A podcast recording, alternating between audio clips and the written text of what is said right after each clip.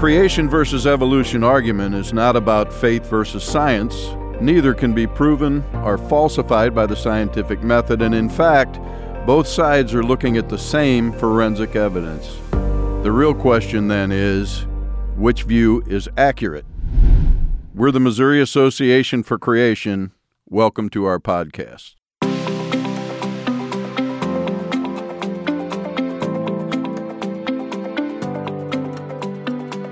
Well, good morning, afternoon, or evening from St. Louis, Missouri. I'm Marv Schaefer, president of the Missouri Association for Creation. I'm here with Zachary Klein, who is one of our board members and one of our speakers for the Missouri Association for Creation. Uh, the next few episodes, he will be interviewing a couple of creation researchers from across the pond. Paul Garner and Stephen Lloyd, and they are from the Biblical Creation Trust in the UK. You'll hear more about their organization during the interview. Please remember to like and subscribe to our podcast and visit our website at mocreation.org to get more information about creation and about events and classes that we offer in the St. Louis area. Zach, take it away. So I'm here in the studio today with Mr. Paul Garner of Biblical Creation Trust. How you doing, Paul? I'm doing well, thanks, Zach. It's great to have you here, both in St. Louis and, and here in the studio. This is a this is a fun time. Looking forward to it. Yeah, it's my pleasure. So, uh, Paul, why don't you uh, give us a few words about yourself, uh, your background, uh, what you do with Biblical Creation Trust, and then maybe say a few words about that ministry. Sure. I work full time for Biblical Creation Trust as a researcher and lecturer. I've been uh, doing that since 2002. My academic background is in the earth sciences, uh, so my postgraduate qualification is in geoscience uh, with an emphasis in paleobiology, which is looking at fossils and the history of life. Excellent. And geoscience, is that what we would call geology across the pond over here? Yeah, sort of earth sciences more generally. Okay. Yeah. Very cool. Yeah. Excellent. And so, um, Biblical Creation Trust, uh, what is your, uh, where do you guys live on the internet? What's your website and social media? Sure. Uh, yeah, you can find us at biblicalcreationtrust.org. We also have a YouTube channel and we're active on Facebook, uh, so you can look us up there. And I also co host a, a regular podcast with Dr. Todd Wood from Core Academy of Science called Let's Talk Creation, and you can find us at letstalkcreation.org. And, uh, you know, we put out fortnightly episodes and have various guests on. And yeah, so those are some of the things I'm, I'm involved with. Excellent. Yeah, and that's a fantastic podcast Mm. as well. I'm a regular regular listener, and of course, you and I know each other from outside of this conversation. We do. But uh, yeah, this is this will be fun. So we we actually got to spend some time together recently uh, at the International Conference on Creationism over in Cedarville, Ohio, being held at Cedarville University. And Paul, you were presenting a number of uh, papers there at the conference. I had the opportunity to present a poster presentation of some uh, local uh, geology work that I've been involved in.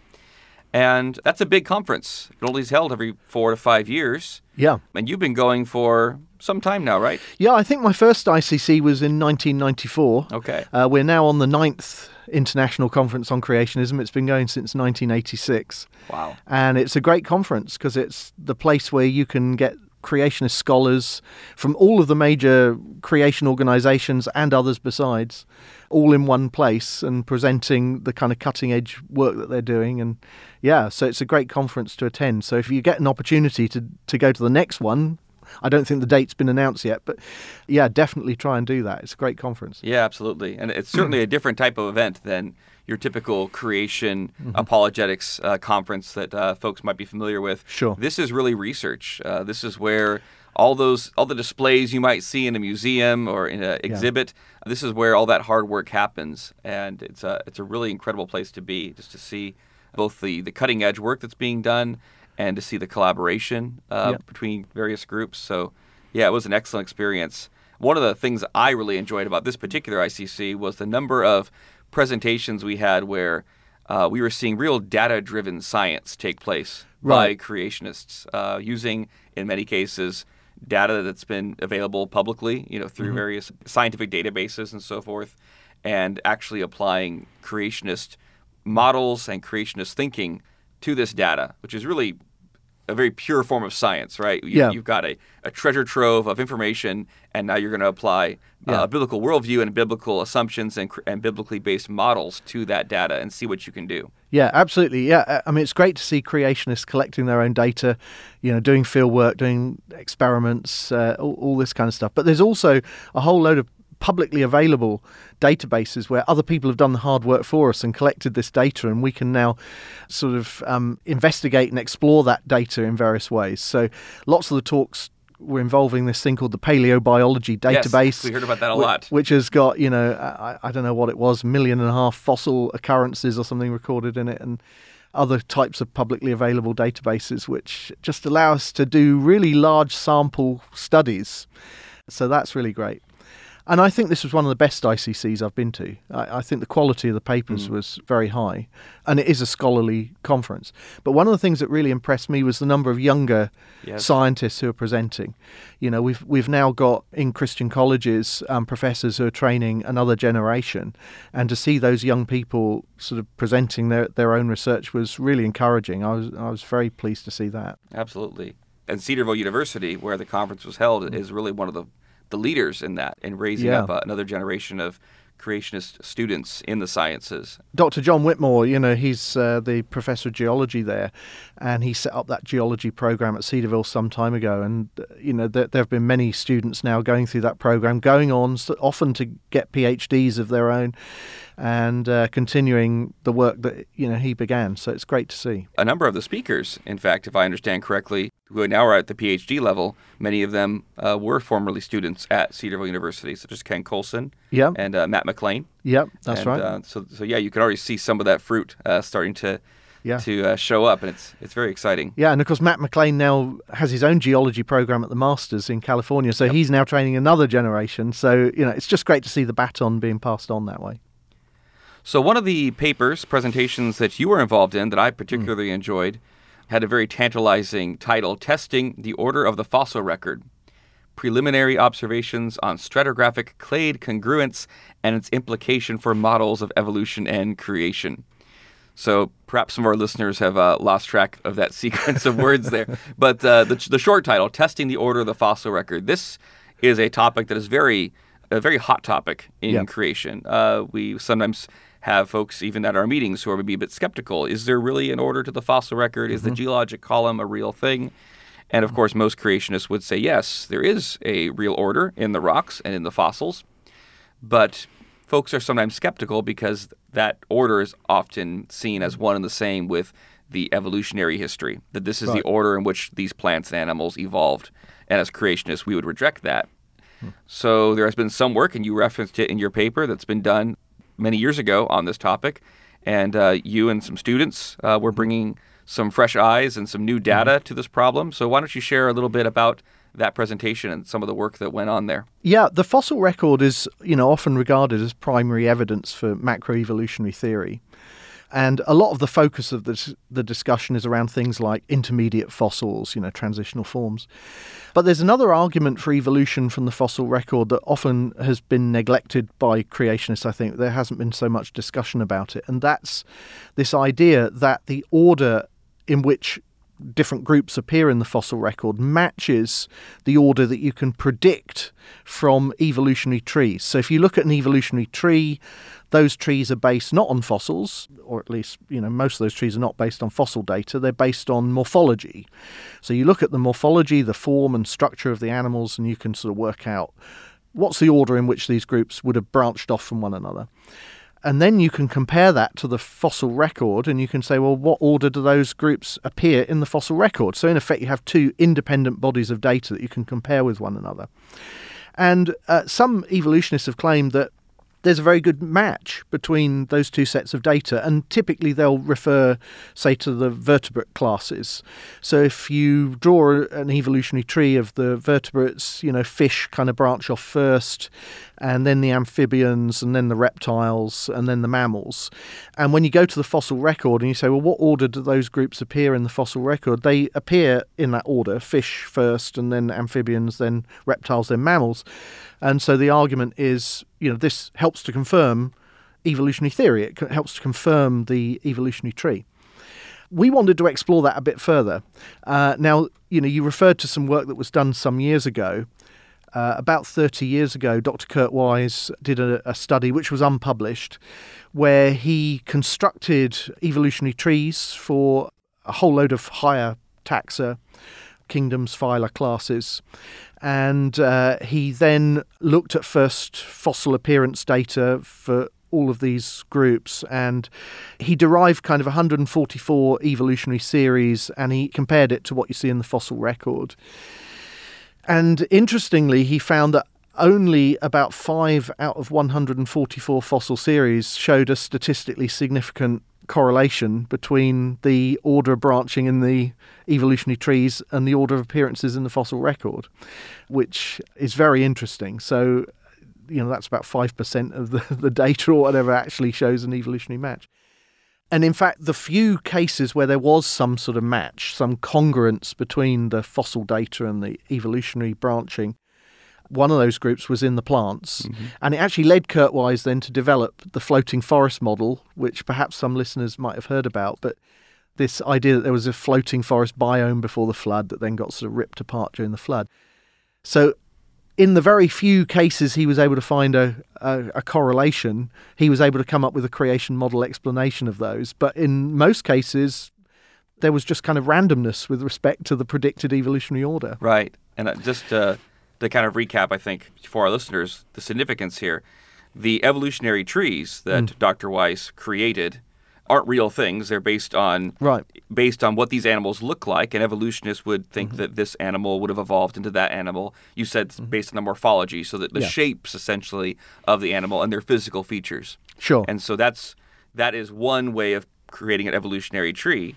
Then you go look at the fossil record and see, yeah. well, what order do those animals show up? What's the lowest layer mm-hmm. that we first find fossils of this animal? And yeah. does that line up with the evolutionary order yeah. that we would predict based on how the animals look.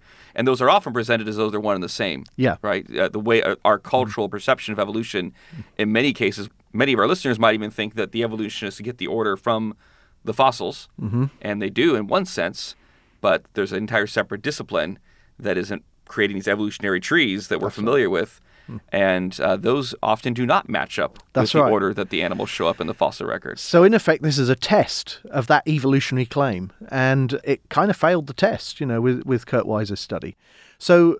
That kind of brings us to our study because Kurt Wise's study was limited in a number of ways. It, first of all, it was unpublished. Uh, secondly, he dealt only with the higher taxa, so he was only looking at certain categories in that Linnaean hierarchy. You know how you have species group within genera, genera within families, and so on. Well, he was only looking at the higher taxa, the kingdoms, phyla, and classes. And we thought there was scope to do a broader study where we looked at more groups, more evolutionary trees, where we looked at a broader range of taxonomic categories and see what patterns we, we could find.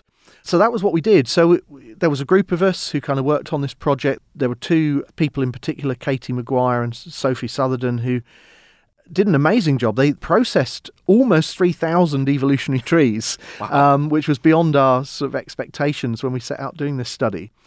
And then they were able to look at the order of branching in those evolutionary trees, look up the first fossil appearances in a fossil database, the paleobiology database, and then see whether whether there was a match. And what we found basically was that there was a kind of a correlation in about three quarters of the trees, but there was only a high correlation, a strong correlation, in about a quarter of the trees.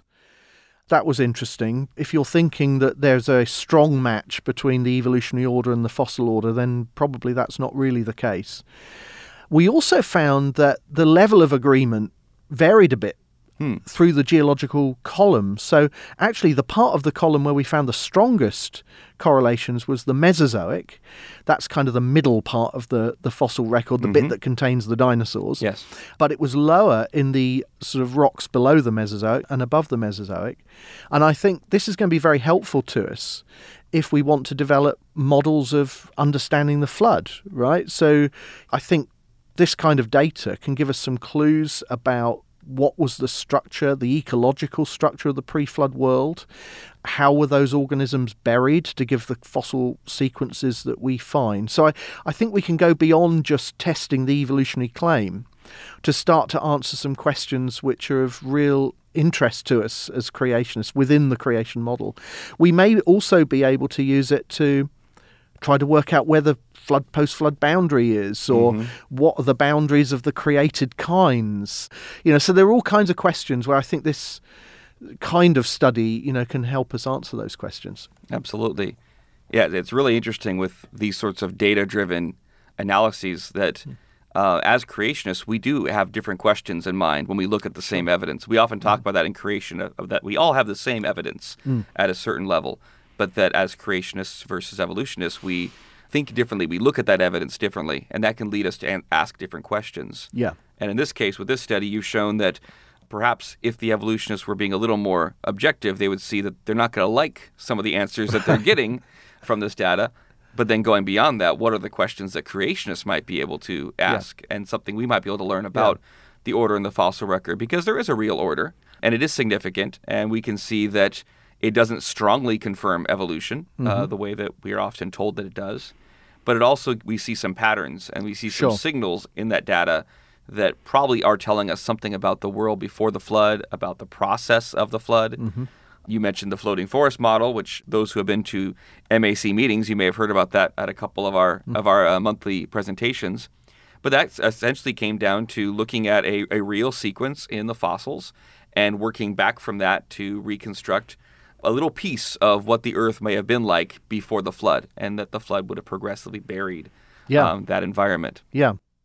One of the things about our study, although we, we managed to process, you know, I think it was over 2,700 of these evolutionary trees, most of our trees were heavily biased towards the vertebrates and particularly the mm. dinosaurs. So we want to expand this study. We want to kind of make the database even bigger. So we want we want to look at evolutionary trees of invertebrates, so things like shellfish, you know, brachiopods and bivalves and echinoderms and all those sorts of things. And maybe even some microorganisms so we'd like to expand the, the range of groups that we look at. There are also some statistical issues that we ran into some problems with.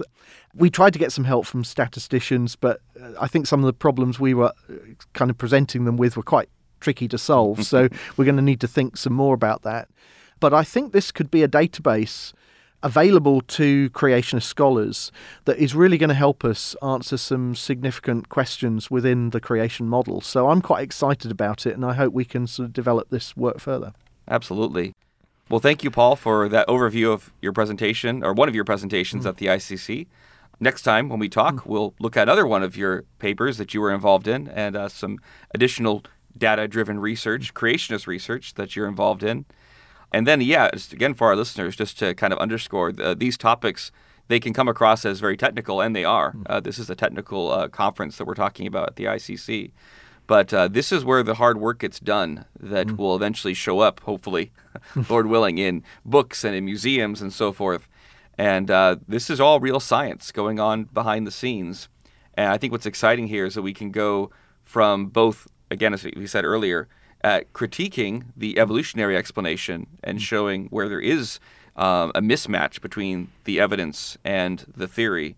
But then going beyond that to say, well, what can we develop? Can we make a better theory, a better mm. model to make sense of the same data? And I think that's mm. really where you see creation science at its best. Yeah, that's right. That's absolutely right. That's what we need to do. Uh, we need to be building the model. And in fact, I think that's the best apologetic, right? So if, if we can show that we explain the data better than the conventional model, that's quite powerful. That's that's very compelling. Absolutely. Well, thank you again, Paul. This has been a fascinating conversation, and we look forward to having you back again next month to continue the conversation about some of the research presented at the ICC. Mm. Marv, back to you.